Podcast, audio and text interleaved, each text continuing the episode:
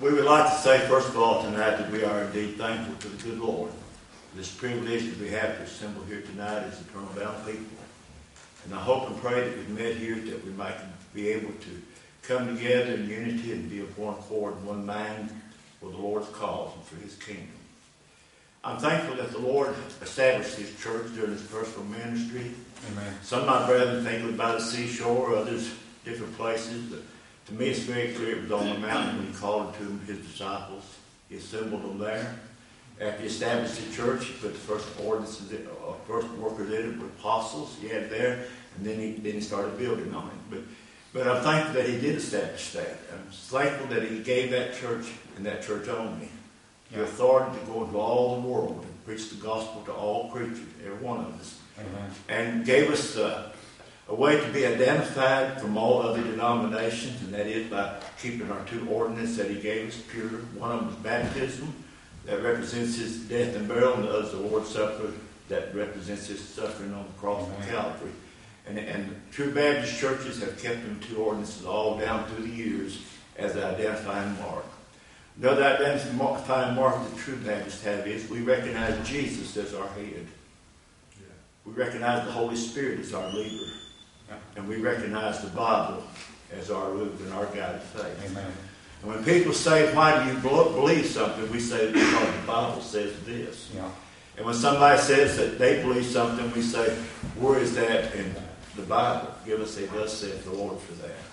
I, I realize in the 1800s, was meant by Thomas Campbell, supposed to coin the phrase, where the Bible speaks, we speak. And when the Bible's silent, we're silent. Baptists had held that position a long time before Mr. Thomas Campbell Amen. ever came on, on the scene. And if you actually t- study Mr. Campbell's doctrine, it's right reversed. Where the Bible is silent, he speaks. Him and his son Alexander. And when the Bible speaks, he was very silent. No, he had it backwards in the doctrine that they introduced and taught for salvation. But it's good to be here tonight. We titled this uh, as, as Correcting Irregularities. We started the, the, studies out the first night. We defined what Baptists say a church is. Now, I'm, a, I'm an old fashioned missionary Baptist, and I'm thankful of it. I believe what we as Baptists teach and what a true church is.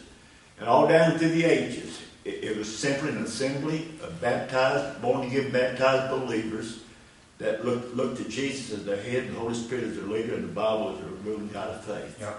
Nowhere in the Bible, no matter how, how hard someone might try to explain the scriptures, will you, will you ever find that the Bible required a church to have a direct arm from another church. Nor will you find in the scriptures anywhere where the, where the Bible requires uh, good church letters coming from another church in order for it to constitute another church. Right. That are, that, those doctrines are modern day in the last, last few years that have been introduced to the people.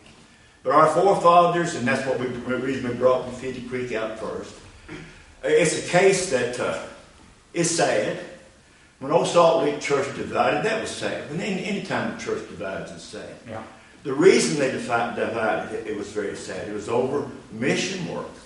But it wasn't that the, that the majority didn't believe in missions. They did believe in missions. They believed in, in, in, in supporting it directly. When the Lord called somebody to a mission field, send them out. They believed in that. What the majority was opposed to was the, the new mission board that started two years prior to that by some of the brethren down in Nashville. That's what they were opposing. Yeah. But they weren't they weren't breaking fellowship with Salem Association. Matter of fact, as we pointed out, Salt Lick went to Salem Association after they had excluded these members that had stormed out of the conference. Miles West preached the sermon that year. The association seated Salt Lick that year, so they hadn't departed from the faith by excluding these 36 brethren and sisters that stormed out of the conference. But nevertheless, the association then decided to take up the memorial that this minority according to the history now, the memorial that the minority presented to the association to try to, to, to you know, help them. And I know they needed the help on that. But now, the very rule of an association is that it has no authority to interfere with the internal rights of a local church. Salt Lick did not ask them to interfere in that because they've done settled this problem. Uh, as far as Salt Lick was concerned, if these brothers and sisters came back and made their apologies, they would have restored them. But these, these 36 members didn't want to come back and make an apology, nor did they want to remain with Salt Lick because Salt Lick did not want to fellowship the modern day convention that started. And they did. So what did they do? Well, you know, some of our brethren make an argument. Oh, you got to go back and make it right, make apologize to the church first before, and get good letters and go out and constitute a church. Did the Defeated Creek do that? No, they did not. They did not go back and make an apology to Salt Lick Church, even though they stormed out of the conference, shook the dust off their feet, and said fellowship broken. And that's the way they was excluded.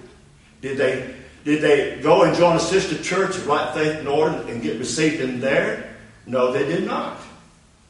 Did anybody grant them good letter to go and constitute a new church? No, they didn't. Did they get an arm from the sister church? No, they did not. So how did they get to be a church then? By the rules that some of our brethren had brought forth in this day and time. Well, if, if they're honest, they're going to say that they weren't a church. But now, that's not the way the old time Baptists practiced. These old brethren that took care of this problem, they had a disunity that had developed amongst the society of Baptists. So they took care of him. They knew that a church was simply an assembly of baptized believers. And that's what they did. They went down there and set a time and constituted the, the minority that was excluded into a church, and they took the name of the Defeated Creek. The next year, they came back to the Salem Association. Petition was joined and received unanimously. So that's, a, to me, a, a, a good example for all of us as old-time Baptists to, to be aware of and, to be able to correct irregularities when they start creeping in amongst us. Yeah. And when brethren say, oh, you can't do this, I say, well, you have we can, because we did at the very beginning of our society here in Tennessee. And these brethren that made this decision was the first generation of Baptists that have settled this area. That came from Virginia, and from North Carolina, South Carolina, and Georgia. And they didn't have modern ways of convincing. They, they spent weeks and, and months uh, following that old one horse cart, somebody like John Wiseman, an old one old horse, and walked a lot. Them brethren came, they wanted to come where they'd have freedom to worship God. And that's what they come to this area for. Where they was living, they were oppressed. Even here in America at that time, they did not have freedom to worship God. And that's why they came to Tennessee and to Kentucky, so they have freedom to worship. So, so uh, to me, Defeated Creek I have no problem with them being sister church. No. Not a bit in the world. I understand how they came into existence. I have no problem with that whatsoever because I believe Baptist doctrine. Now, I meant to do this last time and I failed to. And, and I'll be honest with you, I, am not a very, I'm not a real good speaker, and I realize and know that. And I get awful nervous up here. And some of you preachers know, know what I mean. Sometimes things that I intend to bring, I, I forget. But I meant to bring this out last time about what a precedent is.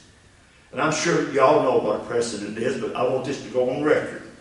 According to Noah Webster, 1828, in law, a precedent is a judicial decision, interlocutory or final, which serves as a rule for future determinations in similar or analogous cases, or any proceeding or course of proceedings which may serve a rule in subsequent cases of a like nature. So, whether the, our society today likes it or not, Defeated Creek is a precedent. We look back and see how they came in existence, and we cannot deny the fact that they are a church, were a church. If we tried to, to say that, oh no, they weren't scripturally organized, then where's that going to put us? Because most of our churches in this area will be affiliated with, with Defeated Creek either through baptisms, letters, or something down through their lives. So if they're not a church, most of us, when we check our history, won't be either. They baptized, I mean, they ordained Brother T.W. Matthews, a very humble man, very good man. And they ordained him and sent him out. And he pastored, I, have got the list, and I'll get that later on in another discussion. But he pastored a number of our churches over this land and country. If they weren't a church, if they were alien, then, then they had no authority whatsoever to, to baptize anyone, to administer the Lord's Supper, or to ordain anybody. Anybody that they were baptized would have been alien. Anybody that would be baptized by somebody they ordained would be alien. Just simple, simple as that. So therefore, every church that T.W. Matthews pastored in his lifetime caused that those churches to become alien by that, that argument that some of the brethren put forth in the latter years. But see, our brethren didn't believe that back then, or did they practice that? So, so Defeated Creek is a perfect example of the precedent of, of a group that's been excluded, not over doctrinal reasons, and constituted in church by, by an association. I know, know people don't like that, but it happened, and it's the church. I also gave you last week the split of the, in this discussion, the split of Testament church, and showed you in the records that it was a church that was organized out of members from Salem Church in Allen County. Now I realize there's a Salem there now at Amos. There's no there's no connection between those two Salems. I want you to understand that. The Salem that was constituted in 1804 in Allen County uh, died out. It's no longer there. But there was a, 12 members that got their letters in 1811 or 12, and they went to the Gap Ridge of Tennessee, and they constituted a church by the name of Testament. They had two ordained preachers to help them in their constitution, a brother Roark and a brother Parker. The only Roark that I could find in that dispensation time was William Roark, or Roark, who had started punching camp. Uh, and some of y'all know where that was at. And, and, and been during that dispensation. And the other brother was Brother Parker. It, it named him later his brother Daniel Parker, the one who started the two seed spirit doctrine. But anyway, this church also at Testament did not want to fellowship the Tennessee Baptist Association. So they made a motion and second to withdraw from the association, I mean, from the Tennessee Baptist Convention, but they went ahead and they assembled at Salem Association. They weren't going to break fellowship with Salem Association at that time. They were going to continue on. And this was not a point of fellowship at that time between the churches. If those that wanted to fellowship this new uh, thing that Brother, brother uh, Hal started was signed. those that didn't have a fine wanted fellowship. So they made a motion. The majority of Testament voted not to, to fellowship the Tennessee Baptist Convention. When they got there, and when the association then tried to overthrow Salt Lick's authority, inter- interfered, that divided the association, and Testament did walk out with Salt and, and some others. And we showed last week out their minutes that, that came before their, so, their church, the next conference, and they wanted to know whether or not the church backed these brethren for walking out of the association. It was a close vote. 22 to 18 voted to support the brethren that walked out and, and was willing to go to a new association. 18 voted against that. They weren't satisfied with that, so they tried to bring it up again. 22 voted against bringing it back up. 18 voted to bring it back up. Same ruling. So when the minority of their Testament failed, they left. Now they continue to call themselves Testament. Even though the other, other church was the majority, they, they called Brother uh, uh, Miles West to be the pastor according to their records, and they then appointed delegates or messengers to go to, the, to this new organization. We also showed you in our previous lessons here that Brother Jonathan Wiseman was uh, in the Salem Association. He seated in, in November in the Constitution of Defeated Creek. He went to following, uh, in October, he Defeated Creek, went to follow in November and helped constitute the Round Lick Association of Primitive Baptists. And the very next year, the association appointed him to go to the neighborhood of Taylor Gilliam and, and preach there in that community at the request of the minority of Testament Church, evidently. That's where Taylor Gilliam uh, was in, the minority. So they requested the association to send somebody up there. And Jonathan Wiseman was the one they sent up there. And he was representing also in the Lake Association. So that proves there was no doctrinal issues at that point in time. Salt Lick had not departed from faith and practice like some say at that time. Jonathan Wiseman continued to pastor and represent, I've got records on this, in the Round Lick Association at least to eight, uh, 1845, 46, because he still was representing from Mount Pleasant Church in, in the Round Lick Association. From 1940, 1938 to 42, he was the same brother that was over there doing the mission work in the, in the neighborhood of Taylor G. Gilliam. Now let's look at this. The minority of Testament departed. They did not get letters when they departed. The minority, there's no record of testament of them ever constituting into a church. Now, let's talk about Baptist irregularities there. Were those recognized in that day of time as irregularities? No. The Salem Association continued to seat that minority uh, of Testament church yearly until it dissolved in 1845. This minority that never did constitute did give 19 members letters to constitute Siloam Church. Now that that you know to us today that would be an irregularity, but it was not an irregularity, irregularity in that day and time. And so we find that Testament Church, the split of Testament Church, and the beginning of Siloam Church, the way they come into existence, is a precedent for us to go by. I mean, if that's what the brethren did in that day and time, and if that was the traditions of the, of the brethren in that day and time, and you had brethren that was coming from at least four different states that settled this area, yet they were in unanimity on how to handle these issues in that day and time, then that must have been the common consent of Baptists everywhere in that day and time. No way around that. So we got two churches here. One established by an association without any church authority out of excluded members that named itself Defeated Creek. We've got the other church here that, uh, that started out of a minority that walked out of their conference and continued on as a Tash Testament church. Of course, I've heard brethren argue that you can't have two of the same church, but you did here at this point in time in 1837 through 1842 you had two. Now, we find that William Bransford was the moderator of the service when the 19 brothers and sisters got their letters to constitute Siloam Church. Now, did Testament Church grant them an arm to constitute? No, they did not. Did Testament Church have anything to do with their constitution? They weren't even invited. Think about that. Look back on, on Siloam's records and see what churches they actually invited to their constitution. It was William Bransford, which he belonged to Hillsdale, what they called it Goose Creek back then. It was Jonathan Wiseman, who was pastoring the church in, in around Lincoln at that time, plus he belonged down to, I think it was what Old Hopewell there, and, and two or three others, but, but their home church that they got the letters from was not even invited to their organization. Do you find that to be strange? I did.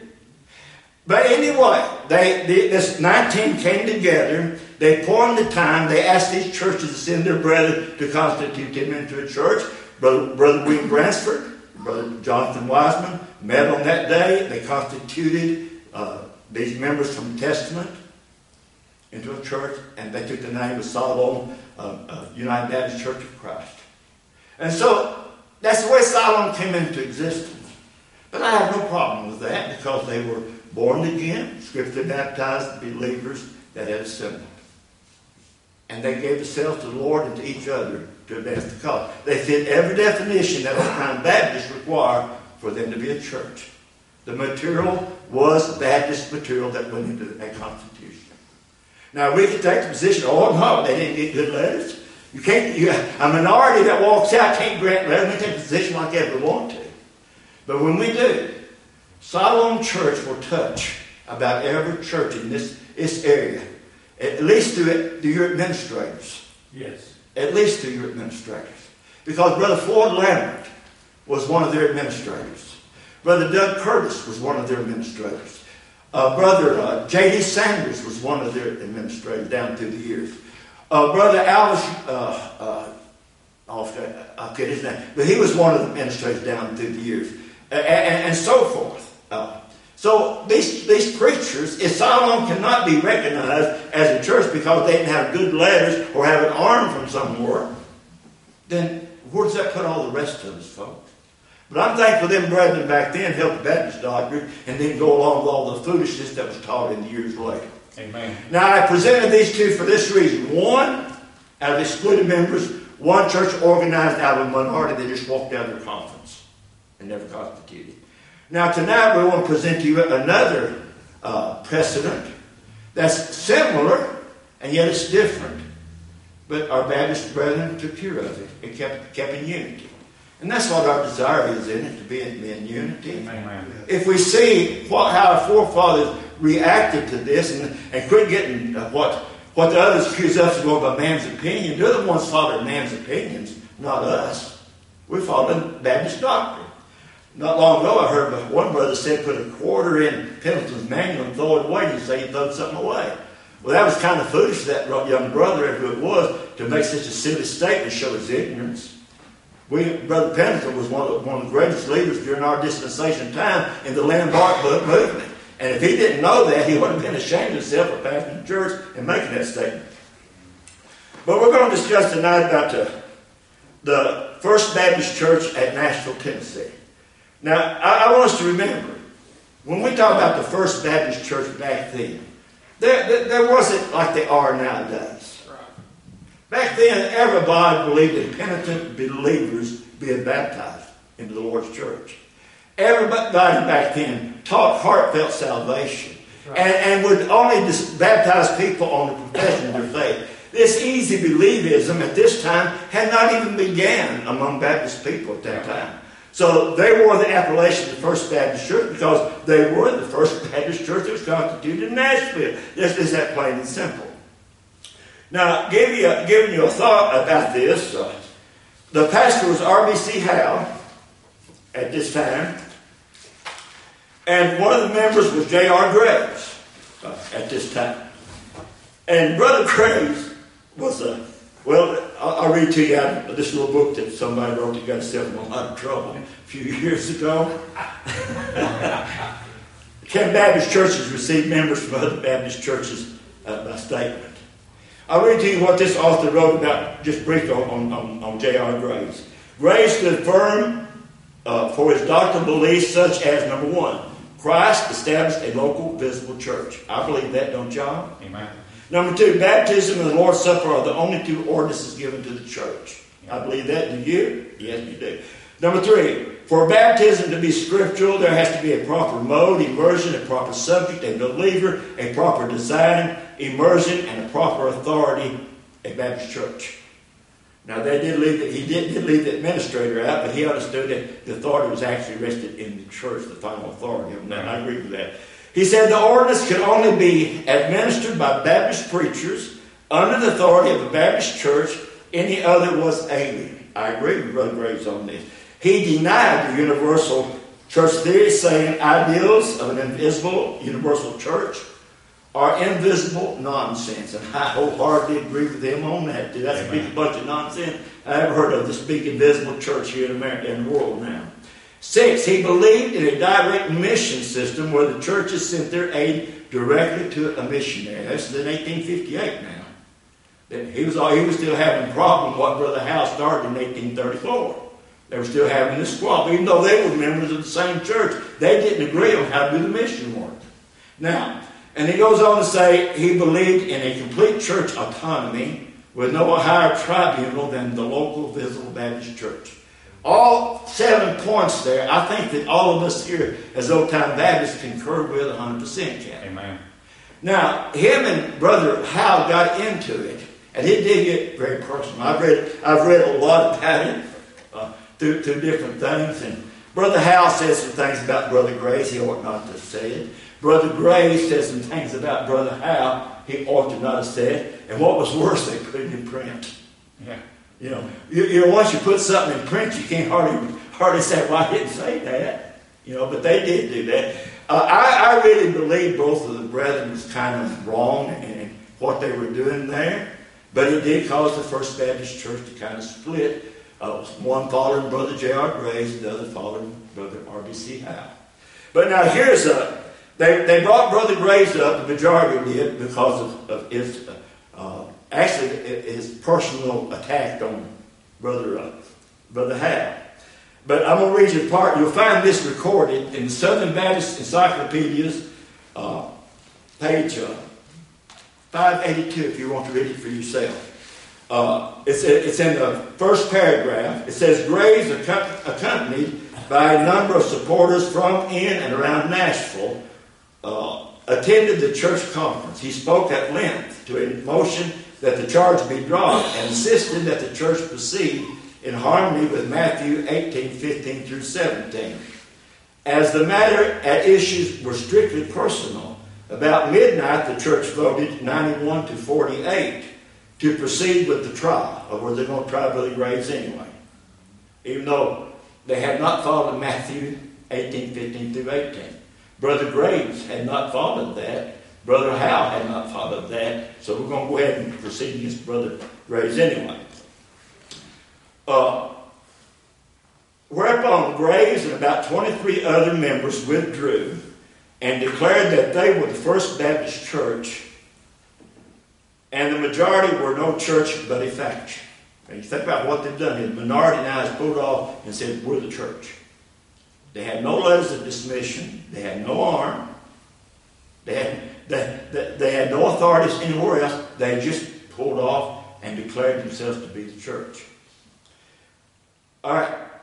They elected Graves pastor and publicized themselves as the First Baptist Church. The church, which had obtained a charter in 1858, at once warned them that, that, that legal action would be taken against them if they continued to call themselves the First Baptist Church. They then called themselves the Spring Street Church, saying, We declare ourselves to be the regular and scriptural church of the Lord Jesus, worshiping in this place and in this name claim for ourselves as his true and proper church all the rights, privileges, and authority which are by his word conferred upon the church. So here we have a, a, a different scenario altogether. We have a group that pulled out and declared themselves to be the church. Was they recognized? The church tried Graves in, absentia. That means they went ahead and tried him anyway, him not being there. Found him guilty on all seven accounts and only one dissenting vote on, on, on one account.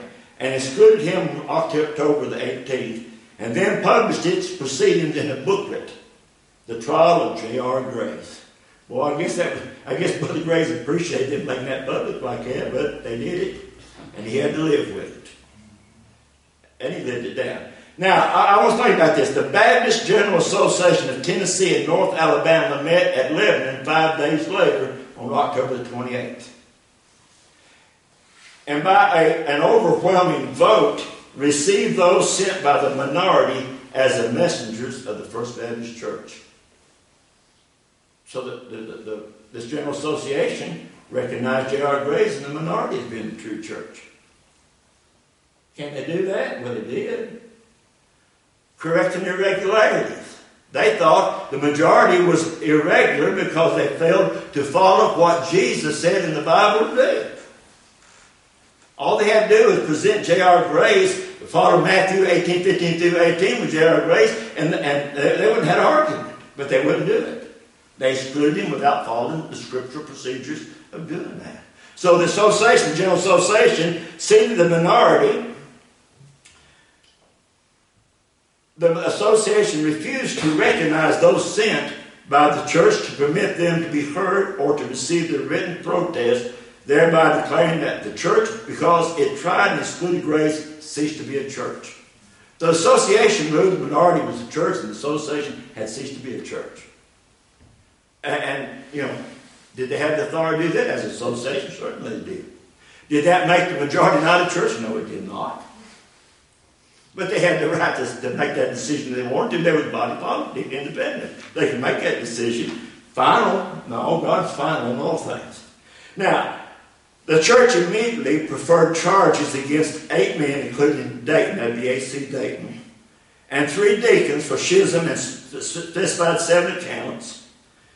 It postponed the trial because of Dayton's illness, but on February the 15th, 1859, keep that in your minds. Tried them in absentia again. They weren't there, so they just wouldn't try them anyway. And excluded them. Ten days later, it, it, it excluded 15 others of the minority, most of whom were employees or part, uh, owners of the Southwestern Publishing House, employees of the Tennessee Baptist, or members of the family of the men involved. In November the 9th, 1859, the church excluded 21 others who had gone with the minority and on April the 4th, 1862 more, this made a total of 47 excluded from several hundred members. So this minority that claimed to be the true church that J.R. Graves was elected pastor of, consisted of 47 excluded members from the First Baptist Church at Nashville. At the request, now remember, one association has done recognize the minority as being the true church. At the request of Spring Street Church, 40 men from 20 churches of the Concord Association, sitting as a council, heard Graves' side of the matter March the 1st and the 3rd, 1859. With no one present from the first church. Each charge made by the church was presented and ordered with Graves speaking to it. The council voted on every, each account that he was innocent, that from evidence presented it believed Howell, and the others had determined to ruin Graves and had tried him for that purpose. That Graves was justified in refusing to stand trial because of his unscriptural arraignment, and that the actions of the church were null and void. The minority did right in withdrawing from the disorderly dominant part, and that by violating Christ's law, Matthew 18, 15 through 17, it forfeited its rights to be a church, church and became a faction. The Spring Street Church approved the findings and had them printed in a book, both sides, 1859. The Concord Association approved the council's finding at its July 1859 session, and upon the recommendations of a special committee of which J.M. Pendleton was chairman, seated the messengers from Spring Street Church and refused to seat those from the First Baptist. Now that's the complete document that you'll find in the Southern Baptist Encyclopedia. And let me, let me remind you one thing. The Southern Baptists have never been partial to J.R. Graves. No. They never have. The Southern Baptists have never liked Brother J.R. Graves or his movement. I mean, they have always been biased toward him. So what they said here about him had to be the truth, and they couldn't get around it on that. I also have within our possession tonight a copy of the Concord Minutes by John Bond. I'm very fortunate. I, am going to tell you, the Lord has blessed me with it, getting me this information. I, I, don't know why, but I'm thankful for it. I also have uh, what happened in 1859. Now remember, Brother A.C. Dayton was excluded in February. You remember that? He's in the minority It's recognized as a church. I'm going to read to the beginning of the service of 1859. Introductory sermon by Elder A.C. Dayton. Isn't that something? He was excluded from the majority, and yet the association had him preach an introductory sermon. That would be a high irregularity in this day and time. We'd have churches breaking fellowship with one another over it. Yes. But back then it wasn't an irregularity. See, the, the association recognized the minority, even though they were excluded, as being the church. And Brother Dayton had been wrongfully excluded. And so they didn't recognize that exclusion. Now, I'm going to read you to, in entirety the report that the committee came up with on this issue. Well, I guess first, let me, let me read this part first. Uh, in the afternoon, E.W. Hale moved that the two Nashville letters now be taken from the table for disposal which Mosen produced some discussion. Elder Pendleton offered as an amendment that both letters be referred to a committee with instruction to report on Monday. At this point of business, a very animated discussion was sprung. And, and guess it was, but anyway, they, they voted to put it in the hands of the committee to, to investigate this issue. Now I'm going to read to you the findings of what the committee came up with. We see no reason why the action of this body, Concord Association, should be at variance with the actions of the General Association of Middle Tennessee and North Alabama in its decisions against the majority and in favor of the minority as an orderly and constitutional First Baptist Church of Nashville. Nor have we any, we any fault to, the, to, to find with the judgment expressed by the council convened, convened March last. That judgment, we think, was in accordance with the facts in the case. That a New Testament law was violated in the arraignment of Elder J.R. Graves, we cannot for one moment entertain a doubt. The offenses in, in charged against him were evidently personal. It is, a it is in vain to say that they were public, for public offenses, as well as private ones, may be personal. In all cases, the personal offenses among church members, the law of Christ, was laid down in the 18th chapter of Matthew, must be observed. Until this is done, no church can, without involving itself in disorder, take cognizance of such cases it is therefore manifest that the dominant part of the first church in Nashville became disorderly in practice when it arraigned Elder Graves in disregard to the law of Christ. It seems to us that the principles of common justice were greatly outraged. In the failure of the church to furnish Elder Graves with definite specifications, Christian's propriety, ordinary courtesy, and simple justice required that the prayer of the protest of Elder Graves should be granted. And I agree with that. They should at least furnish him what they were excluding for. Yeah. But they didn't. I, I, like it when churches come up and say, well, we bring a charge of sedition against them and exclude. Well, what, what kind of sedition? We don't know, but that sounds like a good word. and that's about the way a lot of our Baptists have been excluded over the years in masses. That is, it was not granted is proof positive that those who voted against it were indisposed to do right. And the use made of the name of Elder R. Fuller of Baltimore after he, in legal phrase, entered nolle prosequi, indicates the same thing. We are of the opinion that Elder Graves made his protest at the right stage of that, of that proceeding against him. And when it was disregarded, he and the minority who acted with him were perfectly justified in, withdraw, in withdrawing from the disorderly dominant party. We see now that they could not have taken part in the trial so called without acquiescing in, in what they knew to be a violation of the law of Christ. It was their duty to withdraw.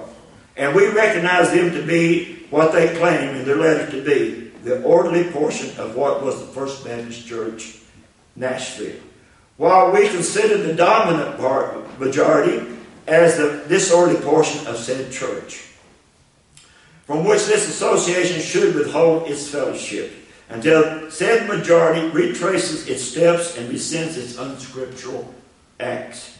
In view of these facts and considerations, and others might be named, we, re- we recommend the adoption of the following. Resolve that the messengers of the early portion of what was the First Baptist Church of Nashville are entitled to seats in this body. Resolved that as the Nashville minority have taken the name of Spring Street Baptist Church, having resolved to build their house of worship on said street, the clerk so designated in the minutes. Resolved in view of the unscriptural proceedings against Elder J.R. Graves in connection with the fact that the misunderstanding between him and Elder Dawson of Georgia was a, has, has been amicably and honorably settled, Elder Dawson admitting that Elder Graves was justifiable in entertaining the view he expressed before he heard the explanation made at the time of the settlement, and in view of the additional facts that Mr. Tustin has openly proved by his recent action that he never was slandered by Elder J.R. Graves and being termed an unsound Baptist. It does seem to us that justice, honor, and religion requires the disorderly dominant party at Nashville to retrace its steps and modify its records. Resolved that we, as we earnestly desire to adjust the, the, the national differences, we would be exceedingly gratified to this body for the dominant party of Nashville to correct the disorder to which it has fallen so that we that peace may be restored in our Zion. Resolve. Now, and I want you to listen to this really careful. Resolve that while it may not be expedient for the two parties at Nashville to be united again in one organization, we would hardly rejoice for such a state of things to be brought about as will enable them to act harmoniously in the denomination, each being recognized as an independent church. Resolved that the clerk of this body be requested to furnish the dominant party of Nashville with a copy of this report. So that is reading the entirety of the actions of Concord Church, where the First Baptist Church uh, belonged at that time. If I understand this correctly, the, the Concord Association recognized the minority, J.R. Graves, A.C. Dayton, and the other 45 that were excluded from the First Baptist Church as being the true church of that area and seated them. They also recognized that, that the church there, the, the dominant part, still had authority to correct its error. So they weren't saying that it was not actually a church. They just said it was in disorder. And so they, they, they was hoping that maybe the majority would eventually in time correct this and that there'd be more people again. And uh, uh, that would have been good, good if that had happened. But let me read you what happened 10 years later than, in this issue. The Concord Association, in 19, 1868 annual session, the Concord Association rescinded the offensive and injurious actions which had been taken against the First Baptist Church 10 years earlier and invited it to resume its connection with the association. The church unanimously accepted the invitation. Isn't that sweet? Why can't our brethren do that in this day and time? Here, the majority, excluding the minority, is back together, recognizing the minority as that they excluded as a sister church. Not only that, I've got the history of oh, I said what's called oak, oak, oak, oak, oak, oak to ashes. I think it is. It's the history of the Nashville Baptist Association. Both the First Baptist Church and Spring Creek went into that organization in 1900. So that, that is uh, the way that this issue was handled. And the brethren didn't think what they did was uh, disorderly or unscriptural or unbaptistic when they recognized that minority as being the true church. Uh, matter of fact, I'd like to read from the history of Sandy Creek Baptist Association again what they thought about it. Can you, can you imagine that, this issue got all the way back over that area? Where Baptists have got, got good ways of, of getting bad news traveling. That good news kind of we kind of keep that quiet, but we can get bad news out pretty quick. On page 247 and 248 of the uh, history of the Sandy Creek Baptist Association, resolution we unanimously passed recommending the great iron wheel and Orchard's history of foreign Baptists, and also defending the moral character of Elder J.R. Graves, the author of the great iron wheel, against the slanders and misrepresentations of the enemies of that work, and recommended him to the confidence of the denomination. So these brethren here, these churches here in, in Virginia, or I think it's Virginia, I didn't North Carolina. North Carolina. North Carolina. They, they, they supported, this, this church, so they supported Brother J.R. Graves. Now, how did some of our local associations look at it, you reckon, back then? Certainly, if it was a disorder, our, our association would jump right on that and, and broke, broke fellowship, wouldn't it? Let's see here. 1860, the Enon Association of United Baptists. Uh, don't, don't y'all get too excited with that fact that the Enon was called United Baptist back then. Uh, we didn't wear the title missionary at that point. Even though I know we wore that name all the way back to Christ according to philosophy. Uh, we, we were United Baptist for missionary. Matter of fact, J.R. Graves is the first one to declare himself a missionary Baptist. That's true. And we took it from him. But anyway, in 1860, where it says, resolved, number one, that we as an association do heartily endorse the decision of the General Association of Middle Tennessee and North Alabama and the Concord Association touching the difficulties existing in the First Baptist Church of Nashville. All the churches of the Enon Association in 1860 supported the minority that excluded from the majority, and J.R. Graves as being the true church of the First Baptist. Oh, I, I wonder how that would work today, uh, 1852, in our association, resolved that we recommend to the brethren of this association to take the Tennessee Baptist and do all they can to sustain Brother Graves, its editor, in his efforts to defend Baptist for, or Baptist principles against the Pietism of the kindred doctrines. I got one more here I want to read, get these pages. This will be very interesting. 1882. The association elected Elder J.R. Graves to preach on tomorrow. And you know what they said in history? He preached for two and a half hours. So the United Association in 18, even as late as 1882 still supported Elder J.R. Graves, even though he had the stigma of being excluded from the First Baptist Church at one time. So how, does that work in this day and time? Would the Enon Association, if it even existed today, would they still take these kind of positions? Well, certainly not. They got brethren that don't know history, they don't know Bible, Baptist doctrine, and they don't know what the Bible teaches, and they're out setting their own rules and standards. And if this study goes on, y'all keep going on, we're going to take a little thing that they wrote in 2000. Uh, they wrote 11 things based on what they thought uh, necessary for fellowship, and we're going to show you that, the, that they're not Baptist doctrine. If this, if this goes on, y'all will keep going on on that. So we see how the United Association felt on, about these matters. We saw how the, the other associations felt on it. And so this would make a good precedent, would it not? For us to judge by today. If we see a, a, a, a church that is wrongfully doing brethren in it, we're not supposed to close our eyes and say, well, it's none of our business. Whatever affects the unity of the Baptist kingdom affects all of us, folks. Yeah, yeah whether we like to admit it or not. When we let someone infringe upon the rights and the privileges of one of our Baptist brethren or sisters, and we concede to that, we're okaying for them to do us the very same way. Yeah. I'll be as honest as I can with you on that. I believe very much in each church having its own autonomy, and it has the right to govern itself. And we have the right to make our decisions. The Lord put the government in the church.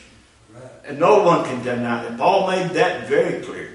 The government to rule itself exists in the church, and God gives us very few laws to go about governing ourselves. He does teach us to be in unity on it. He does teach us to follow the scripture procedures in it. He teaches us to be, when, when, when things come up, to one speak at a time and do it in rotation, not three or four jumping up at one time trying to speak, sing, or whatever. He wants everything done decently and in order. They left the government up to each church to carry it out the way they see fit. And as long as each church keeps its ordinances as pure as it can, no church has the right to interfere with the government of a sister church. Amen. Amen. It's dramatic. Um,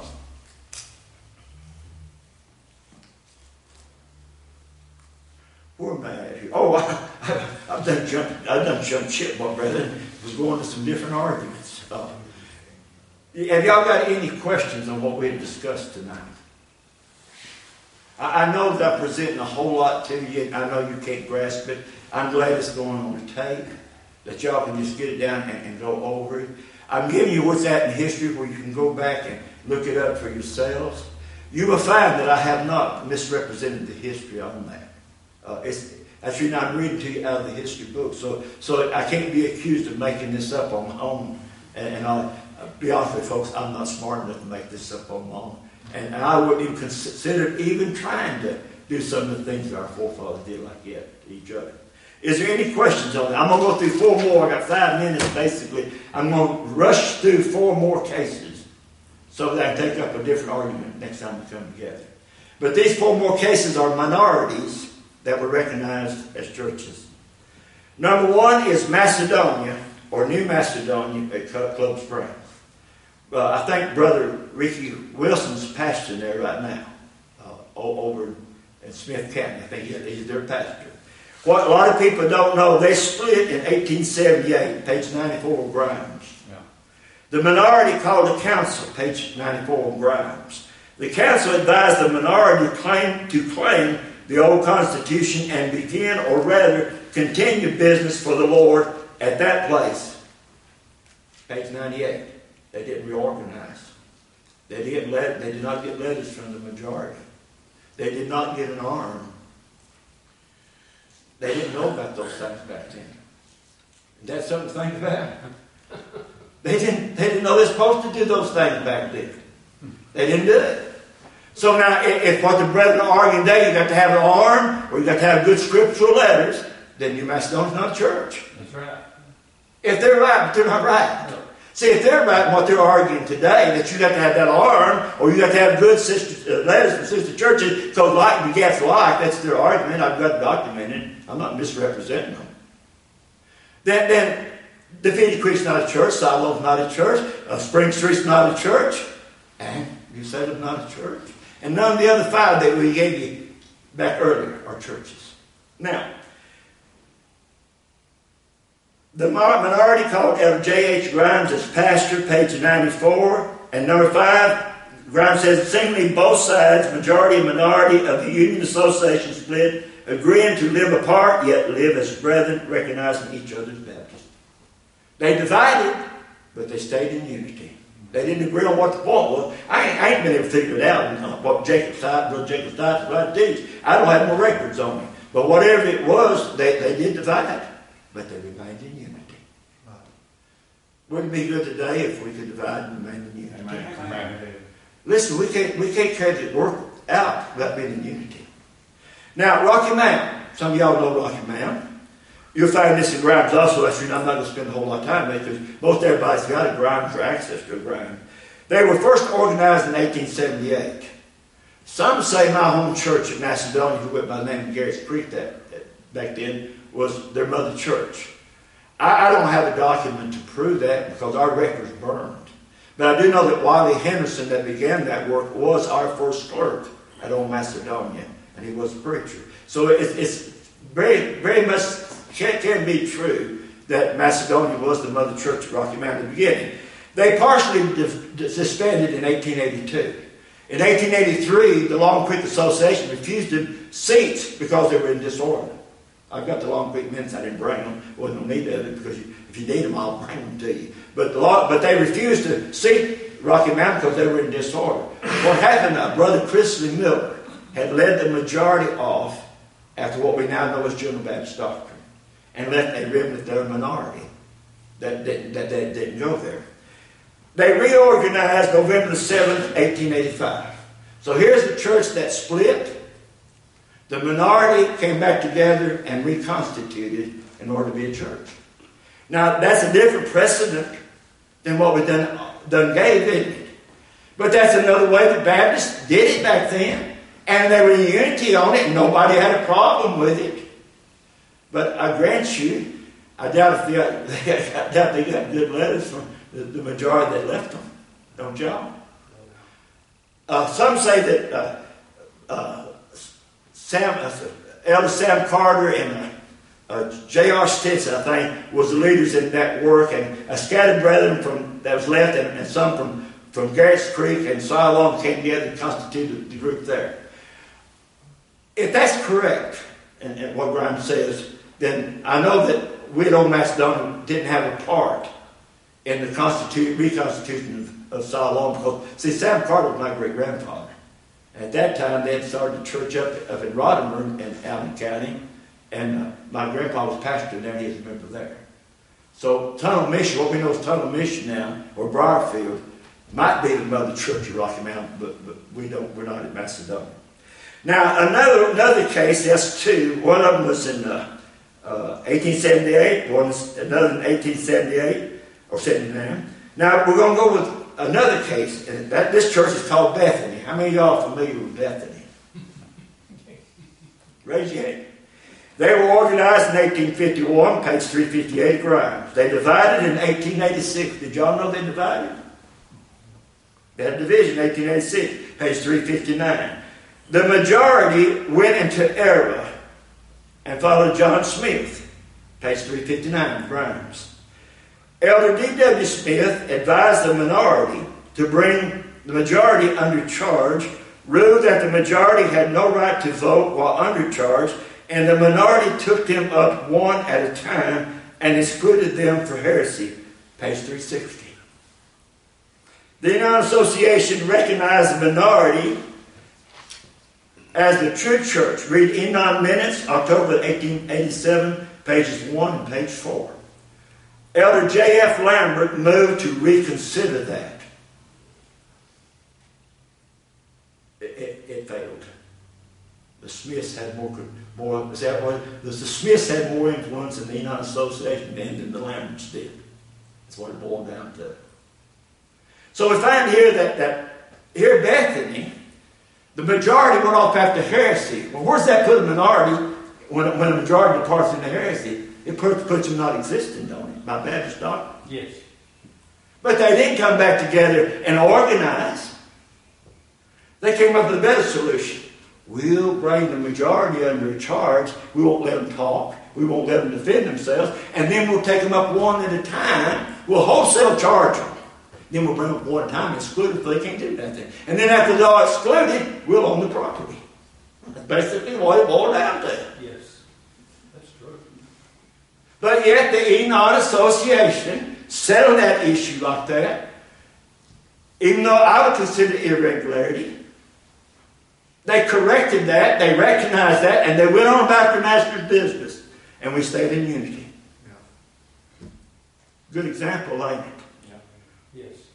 Yes. Isn't it amazing? If you notice the churches I'm giving you in our area, every one of them that has had problems are the ones that are causing the problems to us today. Amen. Amen. Y'all notice that? Yeah. The ones that really need the help years ago are the ones that are causing the problems in this day and time. I think that pretty much covers. Yeah, we're going, we're going to start with the resolution of the Enon Association 1881 next time. I think y'all probably heard about that, where we agreed not to take nobody unless they come by a good letter. Is there any questions on anything that we discussed today? You're going to be surprised about that resolution. It ain't nothing like they're manifesting it today. If you go back to the history. Is there, is there any? I, I really thought we'd have some discussions, some questions or something or other when we started this. I've got a, uh, I've got a, when I came here, um, I think maybe it was the last Sunday in 2018, I preached at Siloam. And uh, I didn't know anything about all this division. I didn't have a clue. When I, when I was called here to pastor, the deacons took me back in that room and said, now there's a lot of churches that don't get along with us. And I, I think my answer was, I'm here to follow the Lord. I don't really care. Um, and I, that, that is still my, I want to follow the Lord. Um, but I guess the last time I preached at Siloam was the last time I'll preach at Siloam. And uh, uh, because I, I, I, I went to Siloam one Sunday and I came here the next Sunday, and apparently during those seven days I became unsound somehow. That's. So um, when did all? That's how it worked. Yeah. Um, so I, I've, I've learned a little bit. Was it the late '60s or early '70s of that meeting? And you don't have to get into that now. But my question is: Was any of these precedents? Did anybody stand up and give these precedents? No. Would that not have made a difference? the, I, I could have started with, with the problems of today. No, I'm glad you but, did like but, did. but, but see, you wouldn't know, uh, by doing that, nobody would know how our forefathers handled these issues. yeah, and that, that's that was my question. If, if any of those precedents So, were so, I- up. so I, I'm establishing these precedents of how our forefathers handled these issues. They, they, not, they might not have been, uh, what's that, completely in unity at the time they did it, but they came together and said, okay, we've settled it, we're going to go on with it, and fellowship one another. And, and that's, that, that was the key to it. I'm not saying everybody agreed with everything that happened, but th- they did agree to be in unity and go on and serve the Lord. To answer your question, it began about 1960. And it began actually in the Enon Association. And we're going to bring all that out if y'all want to continue. If you don't want to continue, that's okay with me.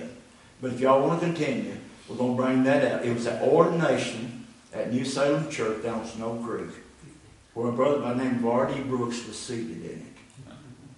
I just wondered if anybody brought up because uh, to me, whether it's whether it's our country or our church, it's important to know where we come from. I mean, it, No, nobody, to my knowledge, is- uh, no, it's not that they didn't know it. right? That, It that just was, didn't fit their agenda. yeah. That's that's okay. Some of these old preachers knew these things, Yeah. but it wasn't. Because I'm hearing it for the first time. I, I love some old brethren. I've knew some of them well. This is the way they, they, they practice. yeah. Yeah. And y'all know I'm telling the truth on that. So I'm not young myself. I started out in, in, in 1969 when the Lord brought me down and I joined Old Macedonia. I joined after they had that general association. I remember the brethren talking about that. What are they talking about alien immersion? None of them even knew at Macedonia what they're even talking about down at the general association. And that was in 69. So there wasn't that. But, but if we go on, we, we'll get into that. I think Brother Randy said that y'all want to bring it all the way down to the division of Bud Russell and how Mournville came into existence. And if you, if you want to, that's fine with me. Uh, I've done the mission work at, at Mournville. I've got nothing to hide there.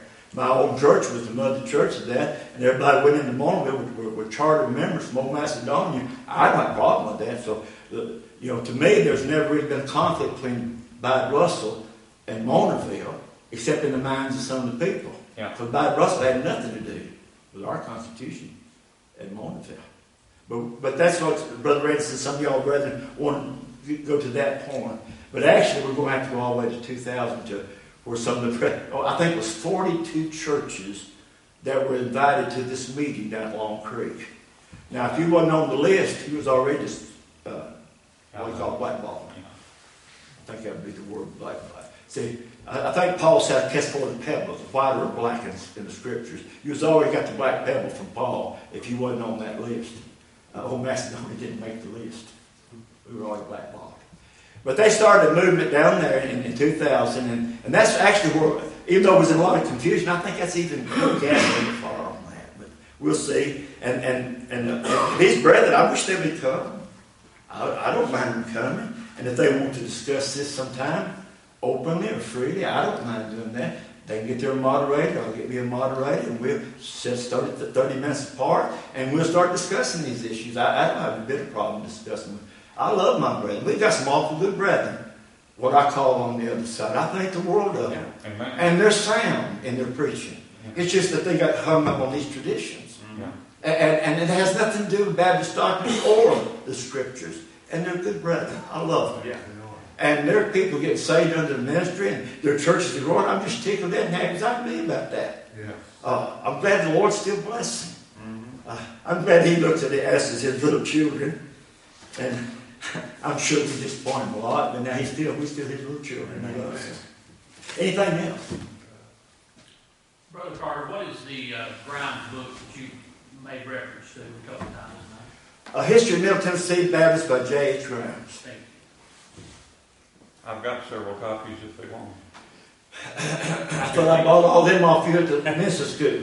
You had a bunch in your trunk. I bought every last one of them you had that day. I, I still got some on. And you tricked me. Well, I, I, you, you got them all at that time, but I've got more since then. I'd like to read one of you. You tricked me. I bought them to give to brethren, young preachers, what I bought them for. I got one or two left. Besides this, one. nobody would want this, and I've got it marked. Anything else? J.R. Graves was the first person that declared himself a missionary Baptist. Is that what I just said? That's what you said. Is that what I just said a minute ago? Let me refer back to this wonderful book here. Yeah, that, that wonderful book. They got, got this little preacher so much trouble back then that I didn't know what I was going to do. Let's see here. Uh,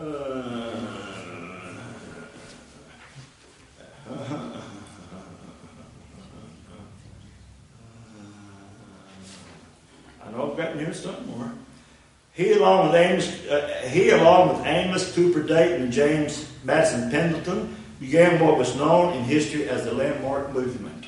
He was the first to declare, I am a missionary Baptist, as were John, Christ, and Paul, and as were all Baptists until within the last century, and that he alone is truly a primitive Baptist who is a scriptural missionary Baptist. Enon Association in 1886, I think it was, resolved to change your name, or our name, from uh, United to Missionary. The next year they come back and they said, y'all want to keep the United Baptist, keep it. Those that want to be missionary, be missionary. My home church at Macedonia has never officially made a motion nor second to change from being a United Baptist to a missionary. We had Brother N.C. Fuqua as our pastor for a while. He said, we all in the Wiseman Association now, you all just go by the name missionary, and our part started doing that. Our, our minutes one month said United Baptist, and next month was Missionary Baptist, and no explanation. Well, uh, y'all may not be, but Dixon's Creek is old enough that, that they're older than even the United Baptist. They didn't, well, they just regular Baptist, or separate one. Yeah, that work. Yeah. You're They, right. they, they're, they're even older than Appalachian United. Lisa Creek is. Anyone else? It is good to be here, and I appreciate you coming. I appreciate your attention. Pray for us. We, we need the Lord. You know, I don't know how many more years I've got in this old world, but what they are, I, I want the Lord to take me and use me. There's nothing more precious than the gospel going out and lost souls getting Amen. convinced Amen. and getting saved. And, and that's my desire. I want to see the Lord's kingdom be built. And the way it's built rightfully is we disciple lost people, get them saved, and then teach them to unite with the Lord's church and get baptized, and then teach them to live godly lives. Uh, and that's, that's my desire. Y'all pray for us. Thank you for letting me come. Bless you, brother. Appreciate the lesson tonight. Um, and I'm glad Brother Rodney said what he said. That those are our brothers and our sisters. I have absolutely. Matter of fact, I've got a brother in the flesh that's a member of Siloam. And, uh, you know, we get along fine. And, um, but those are our brothers and our sisters. And, and so they have the authority, and that, that each church has the authority. And so uh, I love them. And, and I, don't, I don't find um, anything that would make them not to be a church. Um, I just wish they would give us the same respect. Amen. Um, but I appreciate the lessons brought out tonight. Anything on your heart? There is a plate out in the foyer, if you'd like to give something, Brother Carter, spent a lot of time, Yeah, amen. a lot of time. Amen. So, laid out before you if you have a donation. Anything further?